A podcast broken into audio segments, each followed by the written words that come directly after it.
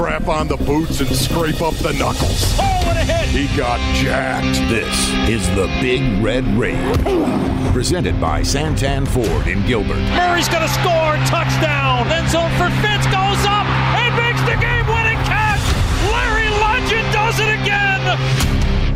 The Rage is brought to you by Santan Ford in Gilbert. Are you Santan Ford? State Farm. Talk to an agent today at 800 State Farm. And by Arizona Cardinals Podcasts. Visit azcardinals.com slash podcasts. The Red Sea is rising up. Temperature rising, vision blurring, rage taking over. Here's Paul Calvisi Get the popcorn ready. It's going to be a show. and Ron Wolfley. It doesn't get any better than that. Unleash the fury!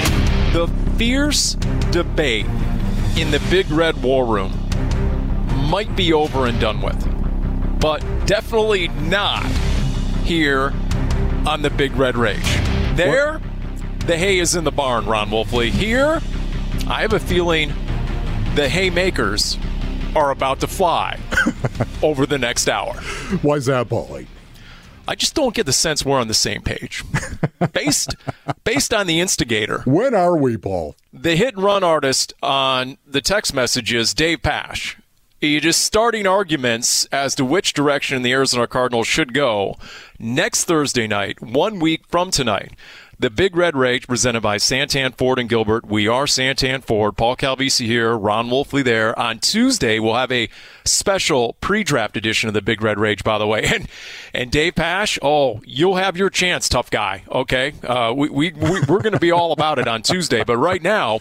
I just have this sense, Ron Wolf, that you're going to come out and you're going to fill the airwaves and you're going to advocate for a receiver in round one, and I will just say no. Paulie, I'm not advocating for a receiver in round one. If there is a specific receiver, though, that is actually there, like J- Jaylen Waddle, you know what? I'm going to take that and I'm going to run, Paul. I'm going to do it. I'm just going to go ahead and take that and run. Wolf, Wolf. You know what? If, if you want to speculate, if you want that sort of risk in round one, go trade Bitcoin. Get into cryptocurrency.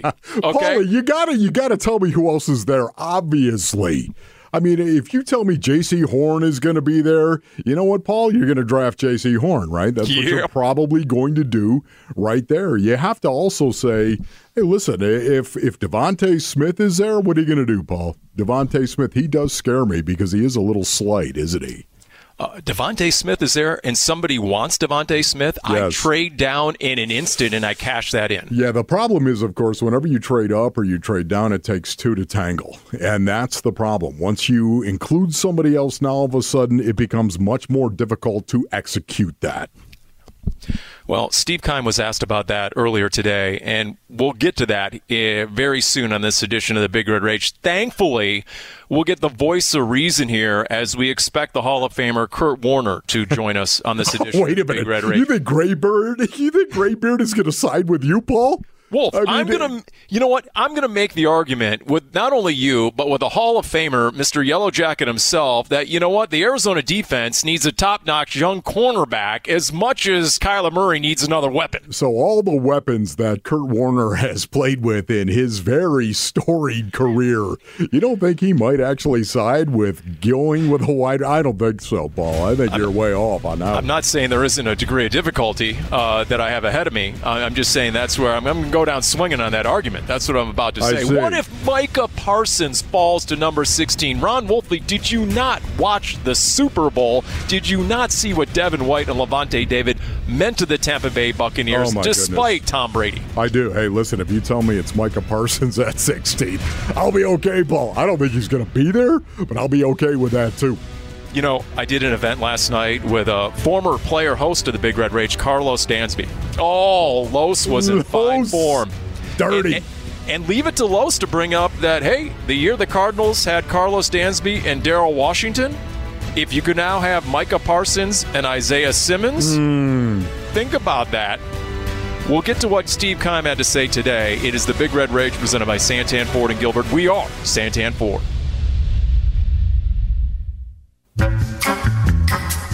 Where are you guys right now in the draft process? Have you already stood on the table, Dru? Have you stood on the table and had it out? Have you had those meetings yet? The, the shoe prints are on the table, Wolf. They're, they're, they're there. Director of Player Personnel Dru Grigson. Last week, in response to Wolf's question about, um, shall we say, how animated do you think some of the discussions got in the war room as they tried to set their final 120 to three years sometimes invested in each player and the scouting reports and the rankings? And Wolf, when you asked that question, and we're moments away from being joined by Kurt Warner, by the way, the Hall of Famer, and we'll talk draft and everything else about the Cardinals. But when you pose that question, did you mean it to a certain degree? I mean, just how spirited do you think it gets in there? Oh, no, Paulie, absolutely I meant that. Yeah, there's no doubt about it. I mean, for me, Paul, excuse me, I got something caught in my throat. For look, me, though, Paulie, we know, we don't know because that's the one place we're never allowed. I mean, we're just never allowed into the war room. A select few are, and Right. and but there does get to that like that one or two weeks where everyone comes in from all the remote locations and they have it out. Yeah, they have it out, Paulie, but once again, it's probably the most entertaining part of the year when you're talking about these scouts. And as you know, these guys, they do. They invest years into certain guys. And suddenly they stand up and they say, This guy, we've got to draft this guy. I think this guy is the best at his position. And some other scout who scouted some other guy is going to look at him and say, "What are you talking about? I the best at it. This guy is the best at his position." And guess what happens, Paul? I mean, these guys. This is how they build their careers. This is how scouts build their careers and how they turn those careers at scouting into being a general manager, climbing the ladder, and someday being a general manager. Whom do you hitch your wagon to as a scout? and what player pans out as a pro and what player does not, Paul. And people keep they they keep records of this stuff. Well, there was the pre-draft press conference today featuring the GM Steve Keim, the head coach Cliff Kingsbury. One of the questions was, "Where do you consider the deepest parts of the draft?" Remember the answer Dru Grigson gave us on the show a week ago. Immediately, he said pass rusher, and that's rarely, if ever, the case in any draft. You can count on one or two hands how many legit pass rushers there are. He says it's very deep this year. Steve Keim's answer to that question today was outside linebacker, yes, inside linebacker receiver, corner, and some of the interior O line. And then Steve Keim was asked, Wolf, just about the potential of maybe doing what the Niners did, or the Dolphins have done twice, or the Eagles trade up, trade down. What do you think, GM Steve Keim? With six picks and where we're sitting, uh, I think would be more likely to to trade back than to trade up. So that's one thing. And then you know, as far as trading back and accumulating more picks, uh, it's no different than a lottery ticket. The, the more you have, the better you have a chance to hit. Uh, we know it's an inexact business, and to be able to accumulate more picks would be a real coup for us. Do you buy that, Ron Wolfley? You know, not this time of year. I really don't. I don't buy it at all. I don't buy anything that any general manager says in the National Football League this time of year. I just don't do it. I mean, you you're talking about being a week away from the NFL draft, and draft subterfuge is absolutely real. Why in the world, Paulie, would you ever give anybody an inclination as to what it is that you're going to do or what you're thinking about possibly doing? Yeah, I, you you wouldn't. It makes no sense. It does not benefit you in any way, shape, or form. What does benefit you in any way, shape, or form is saying something that might be misleading to somebody else. Do you know, Paul, in certain organizations, most organizations in the NFL, they actually have people that record this stuff. What you say before the draft as a general manager and what you actually do in the draft. Why do you think they would do that, Paulie? Why do you think that makes sense to actually do that? Because they're trying to they're trying to pin down which way you really are going to go. they So- want to know who your personality really is, Paulie. So on Wall Street, past performance is no guarantee of future results, but you're saying when it comes to GMs and their pre-draft pressers, sometimes their past performance is an indicator of where they'll go on draft night. I mean, there are some general managers that will look at other general managers and go, "You, you are just laugh out loud funny." You've got to be kidding me, right? Because of some of the things that they've said in the past, and then some of the things that they've actually done. And there are some general managers that, believe it or not, Paulie, actually do kind of tell the truth. There are Well- some that actually do it, Paul, but they think you're never going to believe them anyways. there was there was one year where Bruce Arians just just flat out lied, and then he said afterwards, "I'm a good liar." But there was one year, Wolf, where he pretty much told it as it was. And remember, we did his coaches show not long thereafter, and he just said, "Yeah, everyone thinks you're lying, so I just sort of told the truth, and every, nobody believes you anyway, That's so it doesn't exactly really matter." right. So he went reverse psychology. But see, that, that would be a reason, once again, to actually keep track of this stuff. So you get to know who your opponent is. You get to know who these other general managers are and who might be actually giving a, a solid indicator as to what they're going to do and who's full of it. Okay. So I listened today. Can I give you my translation? Yes. My GM to English translation goes something like this Make me an offer I can't refuse. I think Steve Keim is saying all these insiders have us potentially moving up. But you know what? Everyone who thinks I'm moving up and they're keeping the price sky high to move up, guess what? I might move back. Yeah. And if you're listening to me, I'm just as likely to move back as I am to move up. So you know what? You guys better start giving me some reasonable trade deals here if I'm going to entertain any of these, whether it's up or down. Okay, you've got one week, T minus one week and counting. You're on the clock to give me a real phone call worth my time. The only thing I would say to you, Paulie, on that is all the one year signings that they made and the acquisition of Rodney Hudson uh, and knowing you've got two years with J.J. Watt. I don't know about that, Paul. I think win now is what they're looking at. So you're saying they're going to trade up to four and Uh, take no. Kyle Pitts, the tight end. Not saying they're going to trade up at all. I'm just saying if there's a possibility, I think that is what they would do because they're in win now. Let's see what Kurt Warner has to say. Yes, the Hall of Famer next on the Big Red Rage presented by Santan Ford in Gilbert.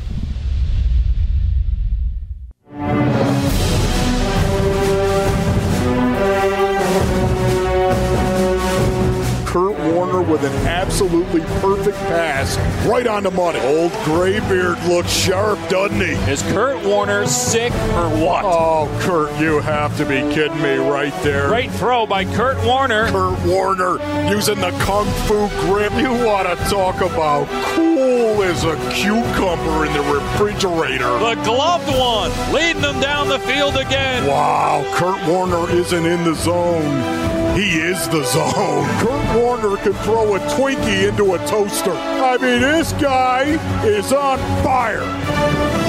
Into the archives with the collective voice of the Arizona Cardinals, Dave Pash, Ron Wolfley, talking about a Super Bowl champion, a Super Bowl MVP, an NFL MVP, Ron Wolfley, a, a guy I consider most responsible for changing the culture and direction of the Arizona Cardinals.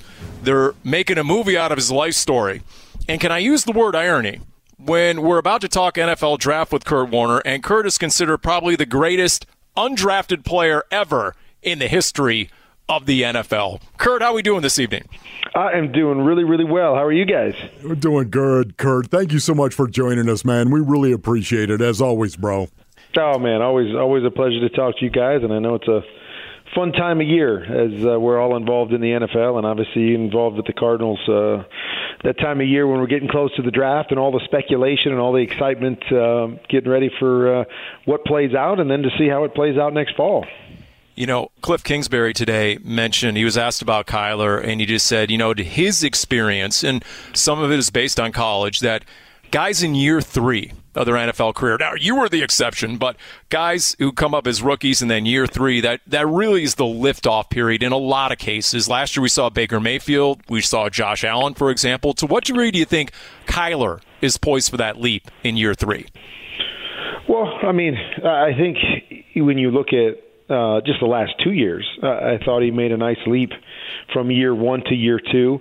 Uh, I would say a lot of a lot of guys in the league, a lot of players say that that's where you make your biggest jump is from year one to year two. As you come in the first year, you're just kind of a wide-eyed rookie trying to just survive and figure it out in, in a 16-game season and all that stuff.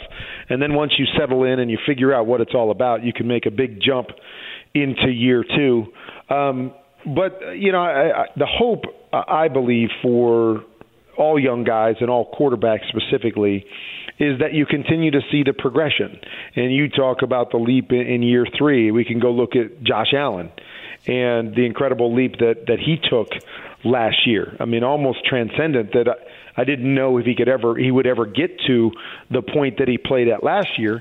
And so now the expectation becomes okay, what what's he going to be the rest of his career? Can he live up to that expectation that he set in year 3? But um but yeah, I mean, you want to see them continue to progress and get better. I mean, let's remember, I mean, Kyler Murray for the first half of the year was a part of the MVP conversation. Yep. So let's not, you know, let's yep. not sit here and go, oh gosh, he's got to get so much better, or let's hope he makes a big leap. I mean, he was in that conversation for a big part of the year. Now there is definitely room to grow because a lot of that hype was around what he was doing with his legs more than what he was doing with his arm, meaning just playing within the pocket and, deciphering defenses and some of that stuff. So that's where I want to see him get better. But I felt he got a lot more comfortable just in the role and, and playing the position last year, and the game seemed to slow down for him, and thus the reason he made a lot of plays. Now I think he just needs to grow in that mental side of understanding what he's seeing, making more of the layups I like to call them, and, and not having to live in um, that special world, which we know he can do those things. But even the best mm-hmm. quarterbacks in the league that, that can do those things, the more they live in that world, the more their team struggles and the more they struggle as quarterbacks. The less they live in that world, meaning make the layups, make the plays you're supposed to, and then give us four or five of those a game, those are the teams to me that really push the envelope and become playoff teams and even can become championship teams. Um, because you know when you're playing against good teams, it is hard to be that special player week in and week out. 10, 12, 15 times a game uh, because everybody's so talented. So do what you're supposed to do and then give me just a little bit extra. In his presser today, Cliff Kingsbury was talking about the evolution of this offense. What, what, do you think that looks like in year three, Kurt? What do you think the evolution of this offense looks like? Um, yeah, I'm not really sure because uh, I've still been trying to figure out exactly what they are offensively. Now we talk about the evolution. I believe bringing in DeAndre Hopkins last year helps every offense evolve because what you always want to have in an offense is you want to have that guy, that guy that can play the X position, that a team either A leaves one on one, which makes the game easier for any play caller, any offense, and you know, especially a young quarterback. Hey, DeAndre's one on one. Okay, I can, I can go there a lot of the time. So that's the first part of the evolution is they have that guy, that difference making guy over there at that position. And then the evolution becomes how far can we push the envelope? Is a lot of offenses are very similar. What really separates offenses is the flexibility of players, uh, the ability to push the envelope with complementary football in the passing game, and then, of course, the ability of the quarterback to handle all of that stuff, see those things, and allow the creativity of an offense to take shape because they have the ability to see it and make the plays that are supposed to be made. And so that to me is when you talk about evolution, that's what I'm waiting to see is that I know we have DeAndre now and I know Kyler can drop back and throw it to DeAndre one on one anytime he wants and they've got a great rapport and that works. Now I need to see okay conceptually can they create both uh, you know Coach Kingsbury and Kyler can they create a special offense together um, where they can utilize the mind of the coach with the physical abilities and the mind of the quarterback, and those things mesh together. Now you feel like you've got everything at your finger, fingertips, and now you give yourself the opportunity to really be dynamic offensively. Mm-hmm. Hey, we're on board with Kurt Warner. It's all about you, presented by Santan Ford in Gilbert. We know need is baked into every draft board. So when it comes to position, a lot of people will think Kyler needs another weapon, Kurt, to go along with DeAndre Hopkins and AJ Green and Christian Kirk. And then others say, no, wait a minute, you just lost Patrick Peterson. You need that long term, top notch young corner. Is there a position you feel strongly about the Cardinals need on Thursday night? Um, Yeah, I think you hit on two that uh, I would love to see. You know, AJ Green signs a one-year deal, Malcolm Butler signs a one-year deal. Um, so good players, especially if they stay healthy, um, but obviously not the long-term answers. And so, in, in this day and age, you want to have that shutdown corner, and and Patrick gave you that for so long. You love to be able to replace that if you can find one of those guys. I know you have Byron uh, already and a, a young guy there, but you'd like to find a shutdown corner if you can. Um, the playmaking on offense, uh, you know, we still don't know what Fitz is going to do, but we know where he's at in the mix, and they've got some nice complementary pieces, but don't have that you know, uh, obviously you'd love to get another number one with DeAndre, but even that complementary, really strong number two um, to go on the other side and, and give you some playmaking would be great. And then, you know, to me, I always look at weapons as, as really good offensive linemen. Um, and so I would have no problem if they found one of these really, you know, good offensive linemen, whether it's inside or outside, to continue to solidify things up front, to protect Kyler, to be able to run the football. Um, so those are those are three areas that I could see them go, depending on how things shake out and, and who could fall where and you know and I think you have some really good obviously wide receivers in the mix and you've got some really good cornerbacks uh, as well it's just a matter of how highly you have these guys rated and where you think they can fit. But uh, those are three positions that I could see them uh, going any direction depending on uh, who may be available and how you know things may shake out. You know, it's amazing because a quarterback and a center, you guys have special relationships for the most part, and we all know what we're talking about. But a quarterback and a center, for the most part, many times in my career, I'd see the quarterback sitting down with the center and having having conversations, whether it was professional conversations or personal conversations. What do you think, Kurt, the impact of Rodney Hudson may be on Kyler Murray? Well, the biggest thing when you're playing quarterback is you want to play quarterback, and you don't want to worry about the guys up front. And so, you know, and again, twofold, not worrying about them in terms of them being able to protect you, but also not worry about them seeing things the same way that you see them.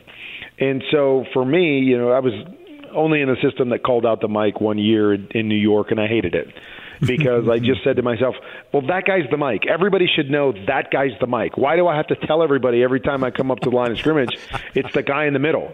We should all know that. And then if we want to do something different, then I can communicate that. But I want everybody to know that going in. That to me is what makes a good offensive line is you recognize what you're seeing, you can get to those guys, you have a center as you're talking about that communicates that and comes up and goes, "Hey, yeah, 52 Mike and this is where we're going and this is where we're sliding." And I come up and I know that that guy's thinking exactly what I'm thinking in those situations. And then I can just play ball. I don't have to worry about those guys up front or, or what they're going to do or do I need to tell them and make sure that they're and that to me is where a center and a quarterback relationship is so important is that I just want to know what you're thinking. And as long as we think the same way, now I can deal with what I need to deal with from there, and I trust you to deal with what you need to deal with.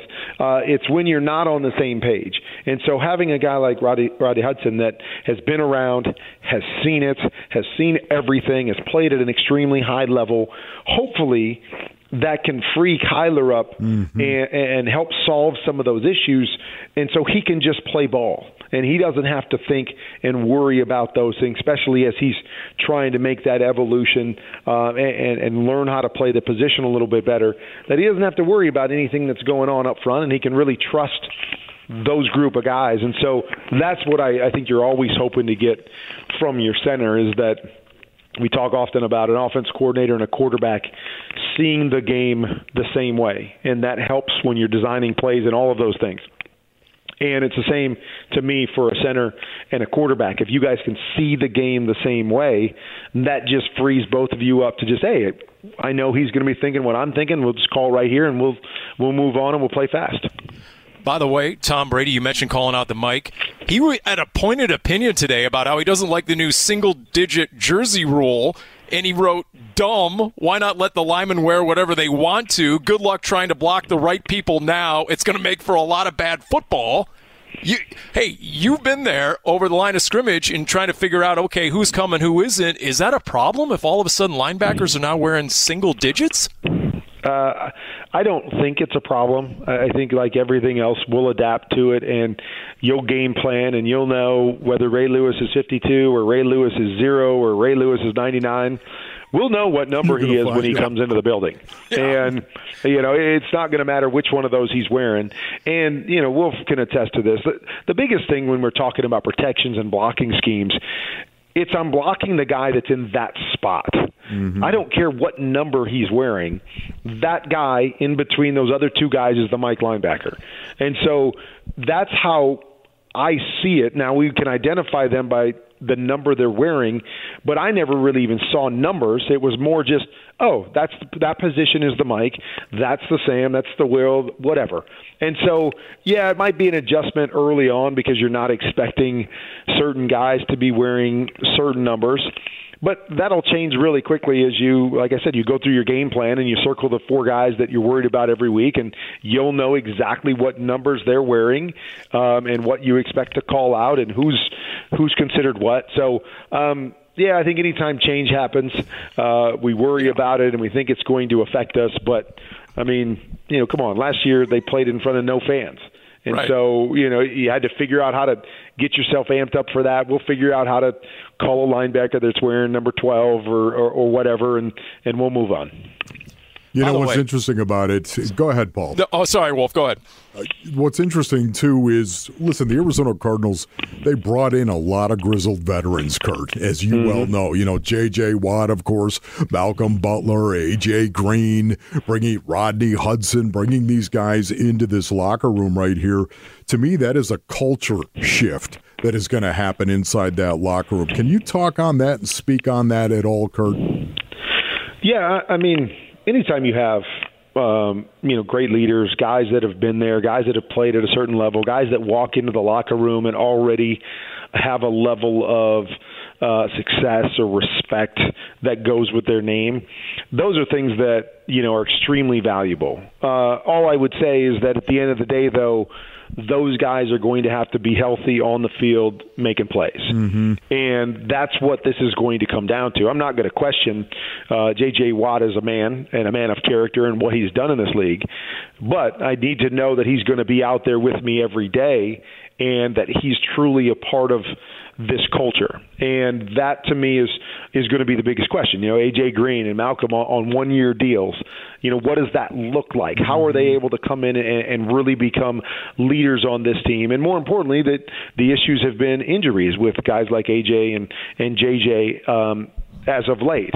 And so, bottom line, it doesn't matter what you bring to the table. If you're not out there with us and you're not able to play and, and you're going through an injury, um, it's a completely different dynamic. So I like what they've done. I like the uh, the veteran leadership that will be in that locker room. But I think at the end of the day, this is going to all be weighed by how much those guys play, what kind of impact they have at this stage in their career. Um, you know, comparatively to what they've had the last couple years in other places. And obviously, the the reason why they were available is because they just hadn't played up to their potential, and, and a big part of that has been injuries and not being able to stay healthy to compete at the level that uh, that we had grown accustomed to. But man, let's hope they hit the lottery, right? Let's mm-hmm. hope these guys stay healthy because I believe AJ can still play. I know JJ can still play. He played at a high level at times last year. Malcolm Butler can play. I mean, uh, all those guys. And so that's what you're hoping as you go all in. That man, we get lucky for this one year, and we get kind of the best of everything melding together along with our young talent. And now we've got a chance to maybe do something. And Kurt, let's wrap it up. Give us a quick thumbnail on QB Confidential. I've seen it on Twitter at QB Confidential. Uh, you tell us. Uh, you know, uh, for example, the Zach Wilson uh, today. You mentioned about his athleticism, but you said you weren't talking about how far he can throw it or how fast he can run. You were talking about other rare and special moments, right? Yeah, you talk about quarterback athleticism. Is that I always tell people when I try to uh, evaluate quarterbacks, I don't evaluate their athletic ability because a I never had it, so I don't know how to to, to truly evaluate it and correlate it, and then b I don't know how that translates. I know how processing information and how accuracy can translate from college to the pros. I don't know how running a 4 3 translates. I don't know if you're a good enough athlete because you do some of these things to make it translate to be like Lamar Jackson at the NFL. So I don't even look at that stuff, but I look at quarterback athleticism and the ability to move in the pocket, the ability to understand how to make different throws, to be on different platforms, and all that stuff. But, um, you know, as you talk about quarterback Confidential. Quarterback Confidential actually was something that um, it's something that I've wanted to do for a long time because I've wanted to be able to share my knowledge and experience uh, with the masses. And with the masses, I mean quarterbacks at all different levels, you know, because I do high school coaching, I do individual coaching for college and pro guys, but I wanted to have a larger reach for the quarterback position because I believe I bring a lot of value. And I wanted to impact young coaches. I wanted to invest in young coaches because I think I have a unique knowledge of the game and of offensive football and the why behind the game. And so I've always wanted to do it, and I've been limited to, you know, the three or four quarterbacks I have in high school or the four or that'll come work with me in the off season from the other levels. And when the pandemic hit a year ago and my off season schedule kind of came to a halt like everybody else's, um, I said, here's the perfect opportunity for me to dive in and do something that I've wanted to do. So I created Quarterback Confidential, which is a you know teaching and instruction platform um, that's laid out in five different components. So uh, I have a component called Blackboard Breakdowns, where it's all about football IQ, everything from you know recognizing a box count to how we call defenses to reading defenses to to how we you know look at certain plays, but just building football IQ uh, from an offensive perspective perspective. I go on the field and talk quarterback technique, which is so important to me. And I think there's so many kids out there that that can't afford the guru or, or they're with people that don't really know how to teach it. It's a great tool, I think, for them to learn or for coaches to learn how to coach it. Uh, I go inside the playbook, which is probably my greatest passion, and just talk about the why. I say that every every play has its own story. Uh, you know who we're trying to throw to, and, and what the timing of it is, and why we run routes the certain ways. Um, I have the film study, as you talk about, which I call Study Ball, which is my Friday segment, where I kind of dive into NFL playbooks or top level playbooks and, and really talk through different schemes and IQs and identifying and all of that stuff. But things that I love to do is looking at the pros and, and breaking it down. And then I have another component called outside the box, which is me just taking my story uh, and lessons that I've learned along the way and through my journey and sharing it with people to kind of build a mindset of excellence. And so uh, the way I've got it laid out for the first year is kind of curriculum type form is where, you know, Mondays you get one, Tuesdays you get one, Wednesdays, Thursdays, Fridays each of those different segments comes one day, one day a week, and you'll get them every week for 52 weeks um, on that day of the week um, each week. And it's built so you kind of start with a foundation and then you grow from there. And I just, I mean, it's I think it, it's a great investment for any coach or any player or even any fan. And I've had a number of analysis, uh, analysts that I've sent this stuff to, and they love it because it takes them inside the game from a quarterback's perspective, which we know so much of the game comes from that perspective. Um, and there's so much great content on it. So I'm excited about it because I just want to invest in the next generation and invest in our game. And this tool, I think, is something that anybody and everybody can can gain something from. Um, the price is almost minimal uh, when you look at what's out there for what you're going to get. And so, just encouraging everybody. I mean, you can follow me at QB Confidential on Twitter and Instagram and uh, and YouTube and, and all of those things. But the site is actually QBConfidential.com, um, and you can you get two weeks for free if you sign up. You get two weeks for free to check it out, and then decide from there. But I just I don't think anybody's going to get on it and, and not like the different information on there. I think everybody can learn from it, and and I'm just excited about it because I finally got the opportunity to build something that I believe can touch the masses now, but also something that can live for the long term uh, and can allow you know the things I learned in this game and what this game gave me to be able to uh, to pass that on to other people. Yeah, you know what, Kurt? Thank you so much, man. I'm going with Wedge Buster Confidential myself, but thank you so much, Kurt. I really That's going to appreciate be like it. three segments. Yeah, yeah, God bless you, And buddy. Kurt Wolf wanted me to ask you about Larry and his decision. I told him no, so you can you can thank me later on that. We Yeah, appreciate amen to that. time. I appreciate Yeah. you guys. Kurt, Sorry I love you, took a buddy. bit longer Thank you, there. man. There you All go. right, guys, take care. Kurt Warner at QB Confidential. Back right after this. Breaking news JJ Watt is going to the desert. Whoa! That is not Photoshop. Uh, no, he said Adam Schefter just reported it. Wow. The first thing I did was uh, take a look at the tape and uh, quickly realized that um, J.J. Watt still looked like J.J. Watt in my opinion. Come on!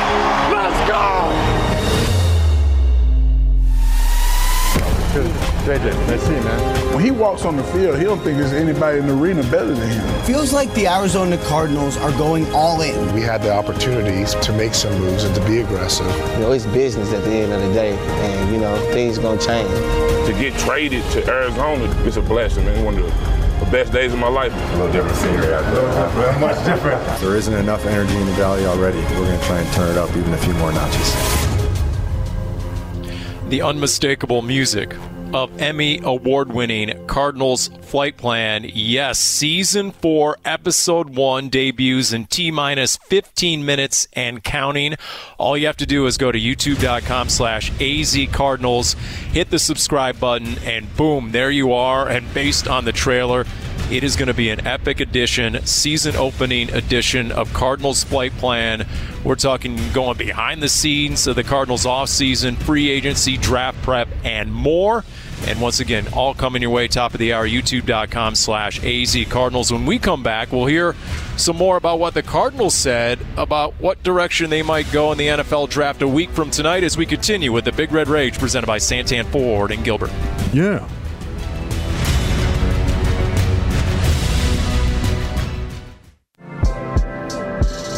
All right, Mr. J.J. Watt, Captain America, known in these parts.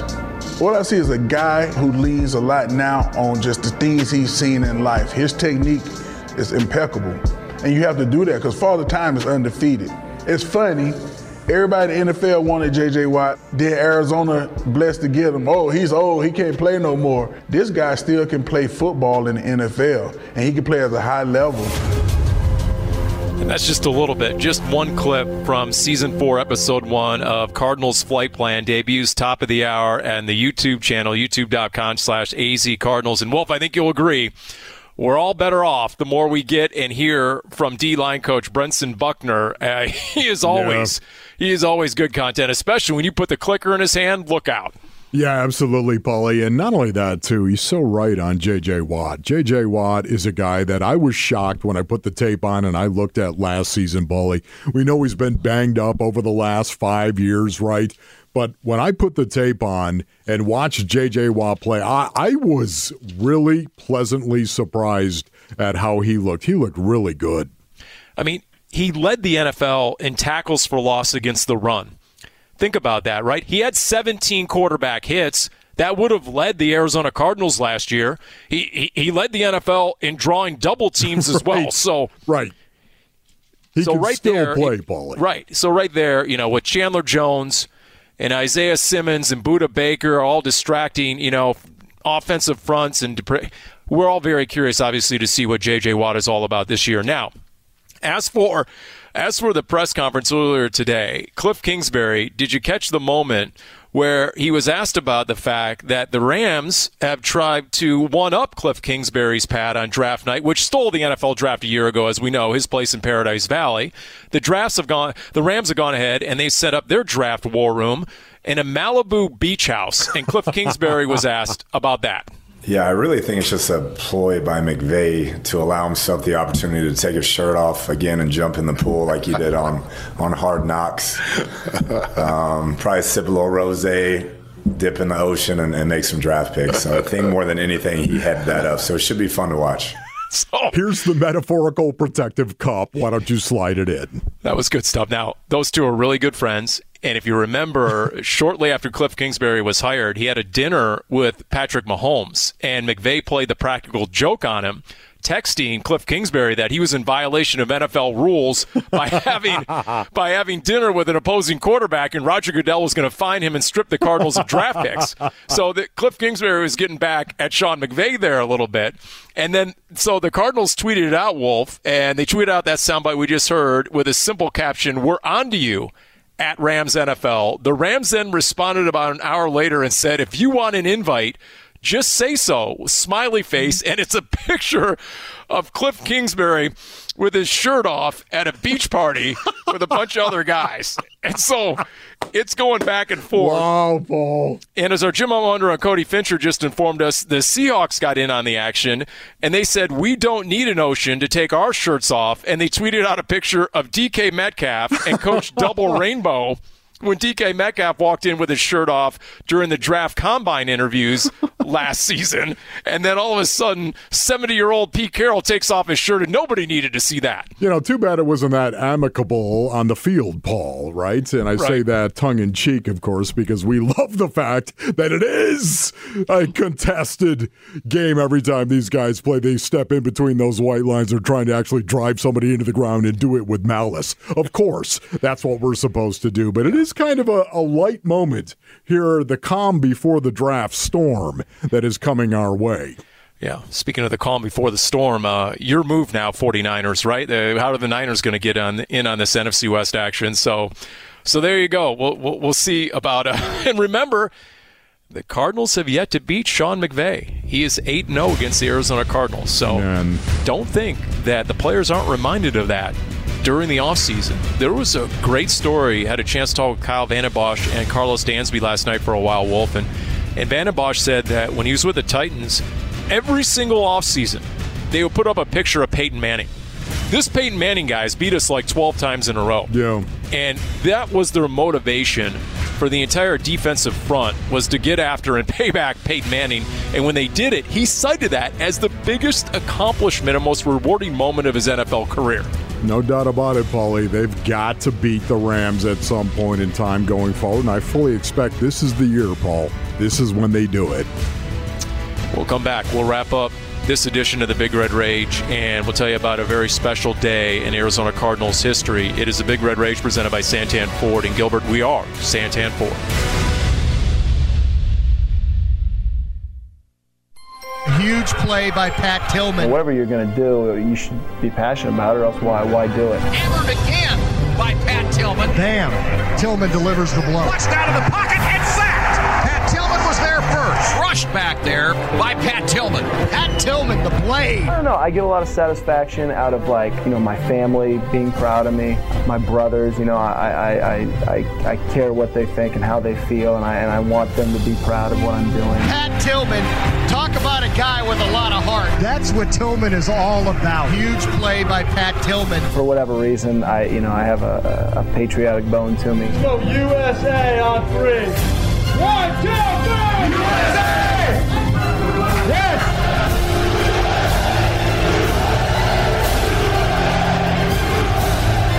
The American hero, Pat Tillman. And for those of us who have been here a while in the AZ, I think we all remember exactly where we were when we learned the news that Pat Tillman had lost his life defending his country. I know Darren Urban wrote about it at azcardinals.com. Uh, I vividly remember morning radio, KTAR newsroom. News came down, just utter shock. Uh, we weren't even truly aware at that point that Pat had gone back and had decided to reenlist. That was his choice to reenlist and go back and and and, and defend the United States of America. And, and Wolf, you know, it's it's the 17th anniversary of the passing of Pat Tillman, and and it, you know there was a card that was handed out at the funeral, and Darren Urban cited it, and and the line goes like this: "Every man dies, not every man really lives." And does that not sum up Pat Tillman. Yeah, Paulie. You know, a Pat the Pat Tillman story alone, it asks the question. It demands a response from every one of us. When you hear Pat's story, it's who are you? and how are you living your life? It's like you you have to ask yourself that question when you hear the Pat Tillman story and what it is that he he was all about and what he did with his life. And don't forget, we're a week away from the NFL draft. Pat Tillman, despite being the Pac 10 Defensive Player of the Year, was a seventh round pick. He was a tweener. And Wolf, you were at training camp. I was at training camp. We watched the rookie Pat Tillman, and his strategy was I'm going to hit anything that moves. Doesn't matter if the drill is half speed, I'm going full speed. And I'm just going to play with more passion than anyone else on the gridiron. And that's the way he lived his life. He got everybody's attention, did he not, Paulie? Yeah. Uh, season four of Cardinals Flight Plan, straight ahead, top of the hour. Just go to youtube.com slash AZ Cardinals. Uh, Emmy award winning, and it figures to deliver tonight in the debut episode. Special thanks to Kurt Warner, the Cardinals Hall of Famer. For Ron Wolfley, I'm Paul Calvisi. Special thanks, Jim Omohundro, Cody Fincher. This has been the Big Red Rage presented by Santan Ford and Gilbert. We are Santan Ford.